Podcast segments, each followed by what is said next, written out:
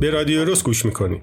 رادیو روز در هر اپیزود یک خاطره عاشقانه واقعی و بروز رو منتشر می‌کنه. عاشقانه های کوتاه از جنس رمانتیک، خانوادگی، جنسی و دوستانه که هر هفته در نیویورک تایمز آمریکا چاپ میشه و من پیمان برومن داستانشون رو برای شما بازگو می‌کنم.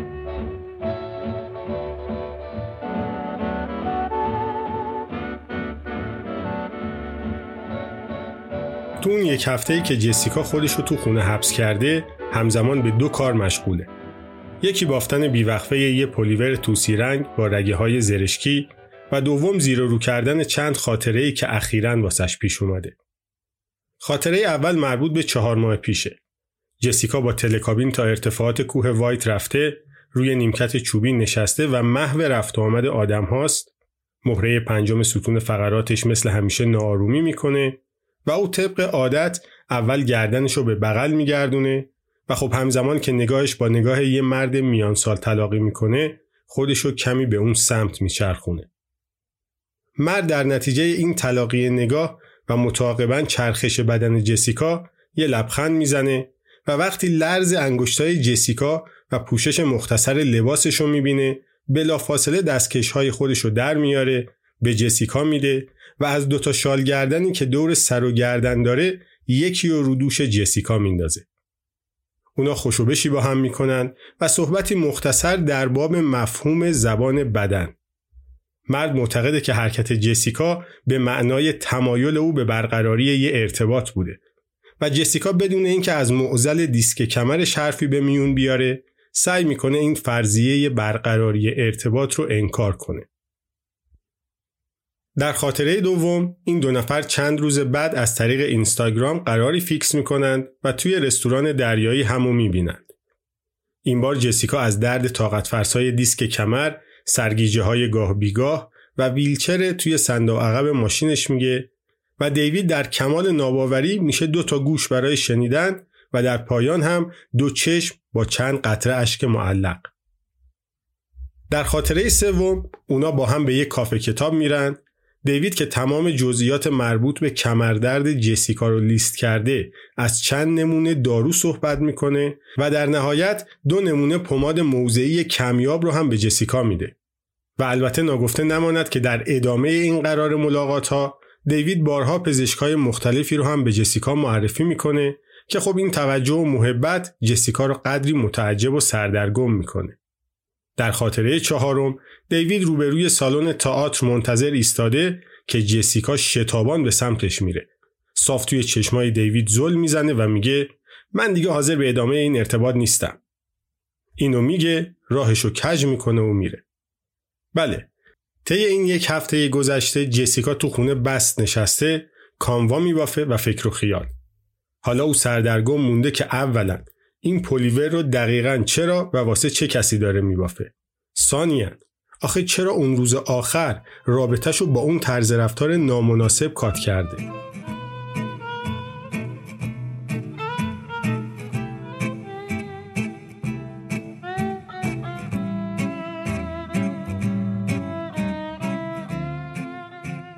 پلیور دو سه روزی روی کاناپه خاک می‌خوره. جسیکا هنوز کوک آخر آستین ها رو نزده و هر از گاه که گوش چشمی بهش میندازه با خودش فکر می‌کنه دقیقا چرا و واسه چه کسی دارم اینو میبافم. و بالاخره بعد از چند بار تفره رفتن از یه پاسخ سرراست گوشیشو بر میداره و می‌نویسه هیچ خبری ازت نیست دیوید. کجاهایی؟ اما بلافاصله پیام رو پاک می‌کنه و دوباره می‌نویسه درست این بود که بابت کات کردن رابطه توضیحی می‌دادم. و وقتی می‌بینه که حتی واسه خودش هم توضیح شفاف و قانع کننده ای نداره دوباره پیام و پاک می‌کنه و این بار می‌نویسه این درد لعنتی کلافم می‌کنه همیشه. منو ببخش بابت رفتارم.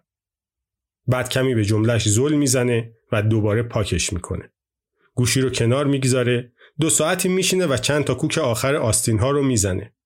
بعد گوشی رو دوباره برمیداره و این بار می‌نویسه سلام دیوید می‌تونم فردا ببینمت؟ و بدین ترتیب روز بعد اونا روبروی دریاچه مریت همدیگه رو ملاقات می‌کنند. دیوید تازه از آبتنی برگشته روی حوله بزرگ رو به دریاچه نشسته و جسیکا که تازه از راه رسیده کمی عقبتر از اون نه کاملا رو حوله نه روی ماسه ها یه جور کجدار و مریض چارزانو زده جعبه پلیور رو با یه دستش بغل گرفته و با دست دیگش تو ماسه های چاله می‌کنه. یعنی دیوید الان داره به چی فکر می‌کنه؟ مثلا به این که این دختره مگه خدافزی نکرد. مثل دستمال کاغذی دورم ننداخت. من دیگه حاضر به ادامه این رابطه نیستم. خوبه وقتی داشت از اونور خیابون با اون قدم های محکم میومد یهو گیج می‌خورد و طلاب پهن زمین می‌شد اون وقت یا ویلچر یا چی باید تن لش خانوم رو میذاشتی پهن زمین بمونه که کنسوره بیاد سمت پیاده رو بگه من دیگه حاضر به ادامه این رابطه نیستم چرا چون که چون که کسی نمی‌دونه. چون که خودش هم نمی‌دونه. یه جعبه اندازه تابوت گرفته این دستش یه چالم عین قبر. ذهن جسیکا به این کلمه آخر که می‌رسه توقف می‌کنه. دستش به سرعت گودال رو از ماسه ها پر می‌کنه. جعبه رو می‌گذاره کنار و رو می‌کنه سمت دیوید که بگه انگار نپرسیدی حالم چطوره؟ ولی همین که با نیمروخ دیوید روبرو میشه حرفشو می‌خوره. دیوید از پشت اون عینک آفتابی انگار که محو تماشای آدمای اطرافه. شایدم به اون دختره نگاه می‌کنه که اینطور داره رو تور اسپک می‌زنه. چرا که نه؟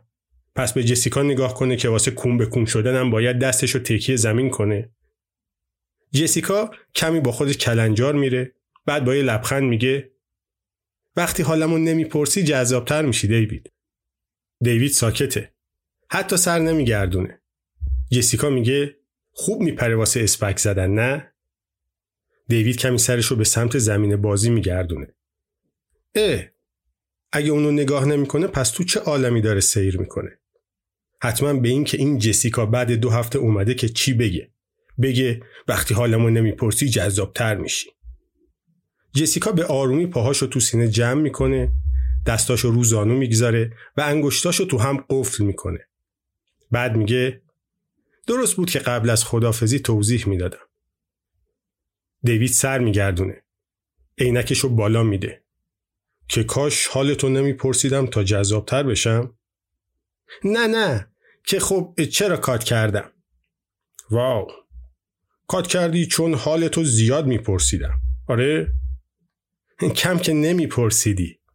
آها. و این از جذابیتم کم می‌کرد؟ خب این که تقصیر از خودمه با این وضعیتی که دارم. من الان اینو گفتم؟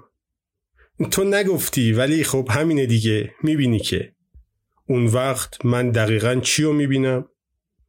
دیوید بعد از این جمله ساکت میمونه و سرشو می‌بره تو گوشی. جسیکا سرشو پایین میندازه و تکرار می‌کنه. آره تقصیر از منه. دیوید همینطور که سرش تو گوشیه میگه می‌دونی دکتر فایرستون تو کتابش چی نوشته؟ میگه بچه ها به جای عوامل محیطی خودشون رو مقصر دردهای فیزیکیشون می‌دونن. تو فرض کن میگرن یا آسم یا حتی لکنت زبون. اون وقت می‌دونی به مرور چی کار می‌کنن؟ خیلیاشون رو مستحق انزوا و تنهایی می‌دونن. جسیکا همینطور مات مونده به نیمروخ دیوید. به اظهار نظر دکتر فایرستون فکر می‌کنه و به یک هفته ای که مثل خواب زده ها داشت پلیور میدوخت. فایل کتاب رو برات ارسال کردم. دیوید اینو میگه و به جسیکا نگاه می‌کنه. یکم دیگه از جذابیتم کم شد. نه؟ جسیکا قطره اشکش رو از رو گونه پاک می‌کنه و میگه نه نه ولی با دوست پسرای قبلیم خیلی فرق داری. او در پایان خاطرش می نویسه طی این چند سال زندگی با دیوید به دو نکته مهم دیگه هم پی بردم. یکی این که تعدد روابط عاطفی معیوب در گذشته ممکنه برداشت صحیح آدم از یه رابطه سالم رو مخدوش کنه. و دوم اینکه داشتن حس همدردی با دیگران نه فقط یه ویژگی اکتسابیه که یکی از انواع هوش‌های انسانی هم محسوب میشه. یکی از جذابترین ویژگی هایی که بقای یه رابطه عاطفی خوب رو ممکن می‌کنه.